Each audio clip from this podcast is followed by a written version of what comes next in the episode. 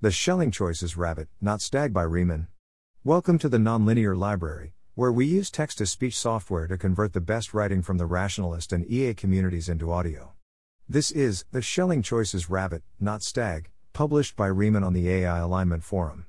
Follow up distillation slash alternate take on Duncan Sabien's Dragon Army retrospective and open problems in group rationality.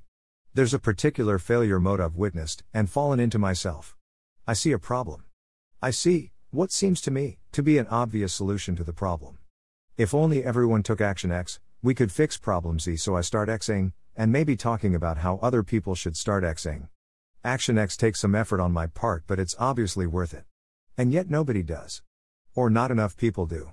And a few months later, here I'm still taking action X and feeling burned and frustrated. Or dash. The problem is that everyone is taking action Y, which directly causes problem Z. If only everyone would stop Ying, problem Z would go away. Action Y seems obviously bad, clearly we should be on the same page about this. So I start noting to people when they're doing action Y, and expect them to stop. They don't stop. So I start subtly socially punishing them for it. They don't stop. What's more, now they seem to be punishing me. I find myself getting frustrated, perhaps angry. What's going on? Are people wrong and bad? Do they have wrong and bad beliefs? Alas. So far in my experience, it hasn't been that simple. A recap of Rabbit versus Stag. I'd been planning to write this post for years. Duncan Sabien went ahead and wrote it before I got around to it. But, Dragon Army Retrospective and Open Problems in Group Rationality are both lengthy posts with a lot of points, and it still seemed worth highlighting this particular failure mode in a single post. I used to think a lot in terms of prisoner's dilemma and cooperate defect. I'd see problems that could easily be solved if everyone just put a bit of effort in, which would benefit everyone. And people didn't put the effort in, and this felt like a frustrating, obvious coordination failure. Why do people defect so much? Eventually, Duncan shifted towards using Stag Hunt rather than Prisoner's Dilemma as the model here. If you haven't read it before, it's worth reading the description in full. If you're familiar, you can skip to my current thoughts below. My new favorite tool for modeling this is stag hunts, which are similar to prisoners' dilemmas in that they contain two or more people each independently making decisions which affect the group. In a stag hunt, imagine a hunting party venturing out into the wilderness. Each player may choose stag or rabbit, representing the type of game they will try to bring down. All game will be shared within the group, usually evenly, though things get more complex when you start adding in real world arguments over who deserves what. Bringing down a stag is costly and effortful, and requires coordination, but has a large payoff. Let's say it costs each player 5 points of utility, time, energy, bullets, etc., to participate in a stag hunt, but a stag is worth 50 utility, in the form of food, leather, etc., if you catch one. Bringing down rabbits is low cost and low effort and can be done unilaterally. Let's say it only costs each player 1 point of utility to hunt rabbit, and you get 3 utility as a result. If any player unexpectedly chooses rabbit while others choose stag, the stag escapes through the hole in the formation and is not caught. Thus, if 5 players all choose stag, they lose 25 utility and gain 50 utility, for a net gain of 25, or plus 5 apiece. But if 4 players choose stag and 1 chooses rabbit, they lose 21 utility and gain only 3. This creates a strong pressure toward having the Schelling choice be rabbit. It's saner and safer, spend 5, gain 15, net gain of 10 or plus 2 apiece, especially if you have any doubt about the other hunter's ability to stick to the plan, or the other hunter's faith in the other hunters, or in the other hunter's current resources and ability to even take a hit of 5 utility, or in whether or not the forest contains a stag at all. Let's work through a specific example. Imagine that the hunting party contains the following 5 people Alexis, currently has 15 utility in the bank. Blake currently has 12. Cameron, 9. Dallas, 6. Elliot, 5. If everyone successfully coordinates to choose stag, then the end result will be positive for everyone. The stag costs everyone 5 utility to bring down, and then its 50 utility is divided evenly so that everyone gets 10, for a net gain of 5. The array, 15, 12, 9, 6, 5, has bumped up to 20, 17, 14, 11, 10. If everyone chooses rabbit, the end result is also positive, though less excitingly so. Rabbits cost 1 to hunt and provide 3 when caught, so the party will end up at 17, 14, 11, 8, 7. But imagine the situation where a stag hunt is attempted, but unsuccessful. Let's say that Blake quietly decides to hunt rabbit while everyone else chooses stag. What happens? Alexis, Cameron, Dallas, and Elliot each lose 5 utility while Blake loses 1. The rabbit that Blake catches is divided 5 ways, for a total of 0.6 utility apiece.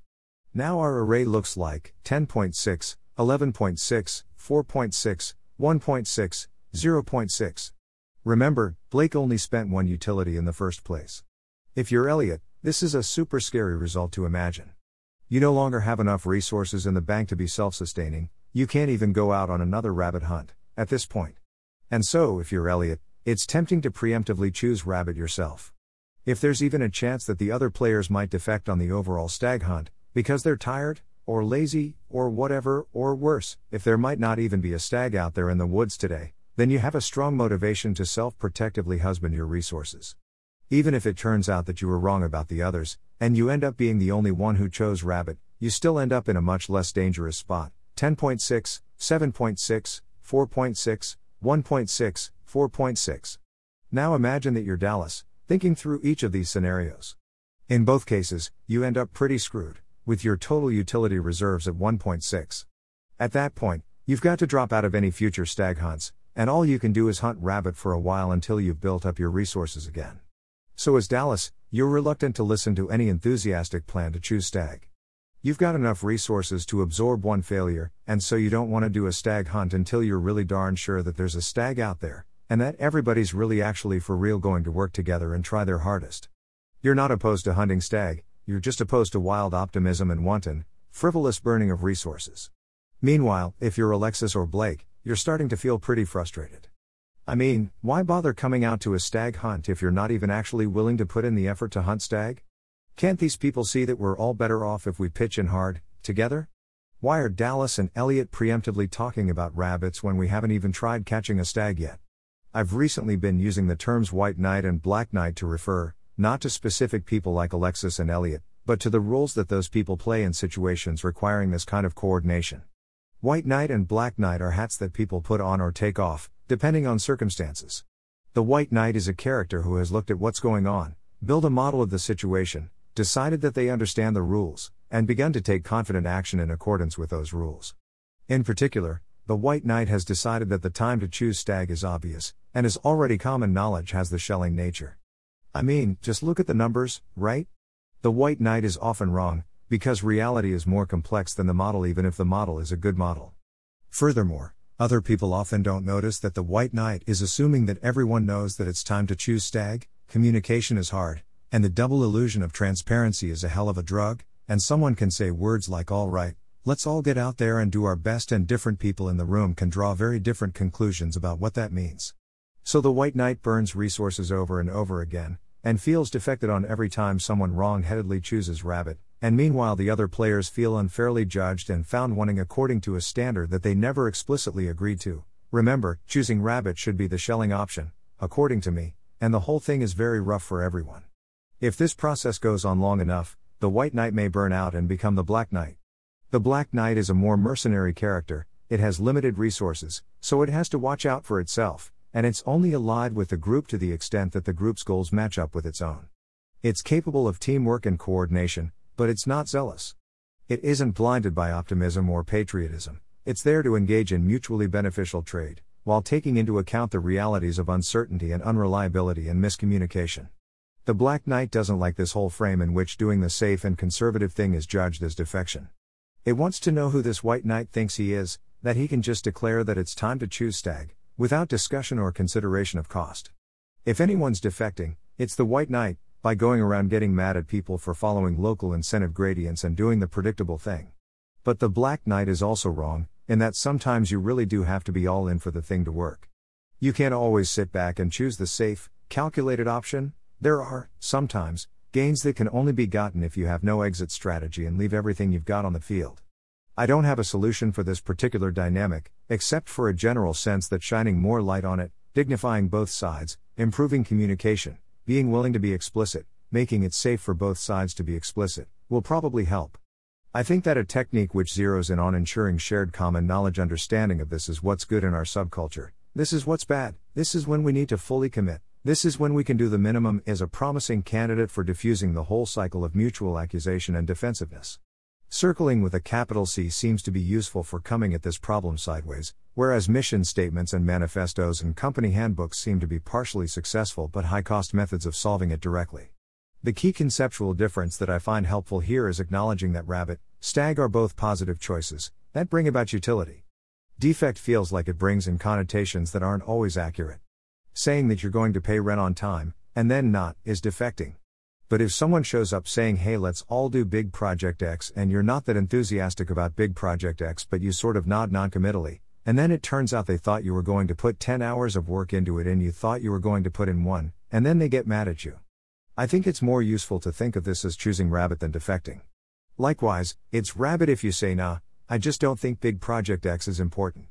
Going about your own projects and not signing up for every person's crusade is a perfectly valid action. Likewise, it's rabbit if you say, look, I realize we're in a bad equilibrium right now and it'd be better if we all switch to a new norm. But right now the norm is X, and unless you are actually sure that we have enough buy in for the new norm, I'm not going to start doing a costly thing that I don't think is even going to work. A lightweight but concrete example. At my office, we have Philosophy Fridays, where we try to get sync about important underlying philosophical and strategic concepts. What is our organization for? How does it connect to the big picture? What individual choices about particular site features are going to bear on that big picture? We generally agree that Philosophy Friday is important. But often, we seem to disagree a lot about the right way to go about it. In a recent example, it often felt to me that our conversations were sort of meandering and inefficient. Meandering conversations that don't go anywhere is a stereotypical rationalist failure mode. I do it a lot by default myself. I wish that people would punish me when I'm steering into meandering mode. So at some point I said, hey, this seems kind of meandering. And it kind of meandered a bit more. And I said, in a move designed to be somewhat socially punishing, I don't really trust the conversation to go anywhere useful. And then I took out my laptop and mostly stopped paying attention. And someone else on the team responded, eventually, with something like I don't know how to fix the situation because you checked out a few minutes ago and I felt punished and wanted to respond, but then you didn't give me space to. Hmm, I said. I don't remember exactly what happened next, but eventually he explained. Meandering conversations were important to him, because it gave him space to actually think. I pointed to examples of meetings that I thought had gone well, that ended with Google Docs full of what I thought had been useful ideas and developments. And he said those all seemed like examples of mediocre meetings to me, we had a lot of ideas, sure. But I didn't feel like I actually got to come to a real decision about anything important. Meandering quality allowed a conversation to explore subtle nuances of things, to fully explore how a bunch of ideas would intersect. And this was necessary to eventually reach a firm conclusion, to leave behind the niggling doubts of is this really the right path for the organization? So that he could firmly commit to a long term strategy. We still debate the right way to conduct Philosophy Friday at the office. But now we have a slightly better frame for that debate, and awareness of the trade offs involved. We discuss ways to get the good elements of the meandering quality while still making sure to end with clear next actions.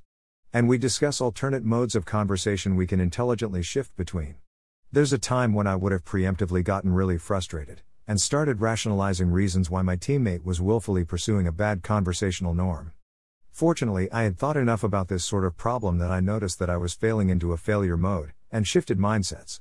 Rabbit in this case was everyone just sort of pursues whatever conversational types seem best to them in an uncoordinated fashion, and stag as we deliberately choose and enforce particular conversational norms. We haven't yet coordinated enough to really have a stag option we can coordinate around. But I expect that the conversational norms we eventually settle into will be better than if we had naively enforced either my or my teammates' preferred norms. Takeaways.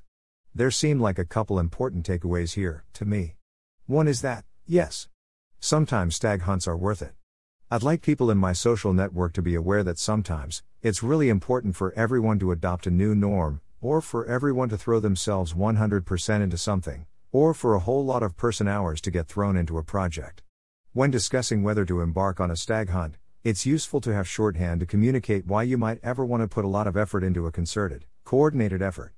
And then you can discuss the trade offs seriously. I have more to say about what sort of stag hunts seem doable.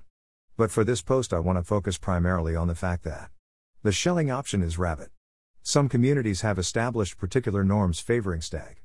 But in modern, atomic, Western society, you should probably not assume this as a default. If you want people to choose Stag, you need to spend special effort building common knowledge that Big Project X matters, and is worthwhile to pursue, and get everyone on board with it. Corollary Creating common knowledge is hard. If you haven't put in that work, you should assume Big Project X is going to fail, and or that it will require a few people putting in Herculean effort above their fair share, which may not be sustainable for them. This depends on whether effort is fungible. If you need 100 units of effort, you can make do with one person putting in 100 units of effort. If you need everyone to adopt a new norm that they haven't bought into, it just won't work. If you are proposing what seems, to you, quite sensible, but nobody seems to agree.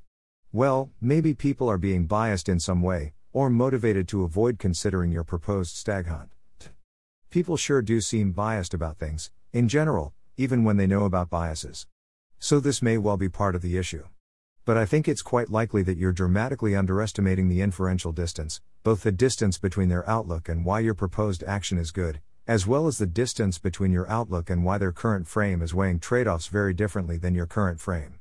Much of the time, I feel like getting angry and frustrated is something like wasted motion or the wrong step in the dance.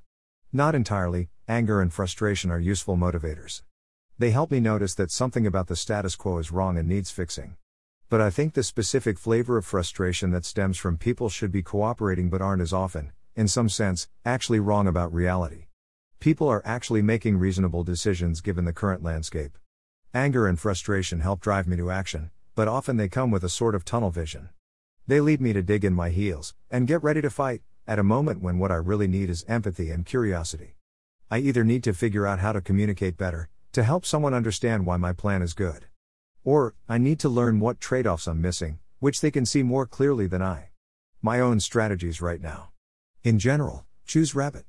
Keep it around 30% slack in reserve, such that I can absorb not one, not two, but three major surprise costs without starting to burn out. Don't spend energy helping others if I've dipped below 30% for long, focus on making sure my own needs are met. Find local improvements I can make that don't require much coordination from others. Follow rabbit trails into stag country. Given a choice, seek out rabbit actions that preferentially build option value for improved coordination later on. Metaphorically, this means follow rabbit trails that lead into stag and rabbit country, where I'll have opportunities to say, Hey guys, I see a stag. Are we all 100% up for hunting it? And then maybe it so happens we can stag hunt together. Or, I can sometimes say, at small but manageable cost to myself, Hey guys, I see a whole bunch of rabbits over there, you could hunt them if you want. And others can sometimes do the same for me. So slightly more concretely, this means given the opportunity, without requiring actions on the part of other people, pursue actions that demonstrate my trustworthiness, and which build bits of infrastructure that'll make it easier to work together in the future. Help people out if I can do so without dipping below 30% slack for too long, especially if I expect it to increase the overall slack in the system. I'll hopefully have more to say about this in the future. Get curious about other people's frames. If a person and I have argued through the same set of points multiple times, each time expecting our points to be a solid knockdown of the other's argument, and if nobody has changed their mind, probably we are operating in two different frames. Communicating across frames is very hard, and beyond scope of this of this post to teach. But cultivating curiosity and empathy are good first steps. Occasionally run Kickstarters for stag hunts. If people commit, hunt stag. For example, the call to action in my relationship between the village and mission post, where I asked people to contact me if they were serious about improving the village, was designed to give me information about whether it's possible to coordinate on a stag hunt to improve the Berkeley Rationality Village. Thanks for listening. To help us out with the Nonlinear Library or to learn more, please visit nonlinear.org.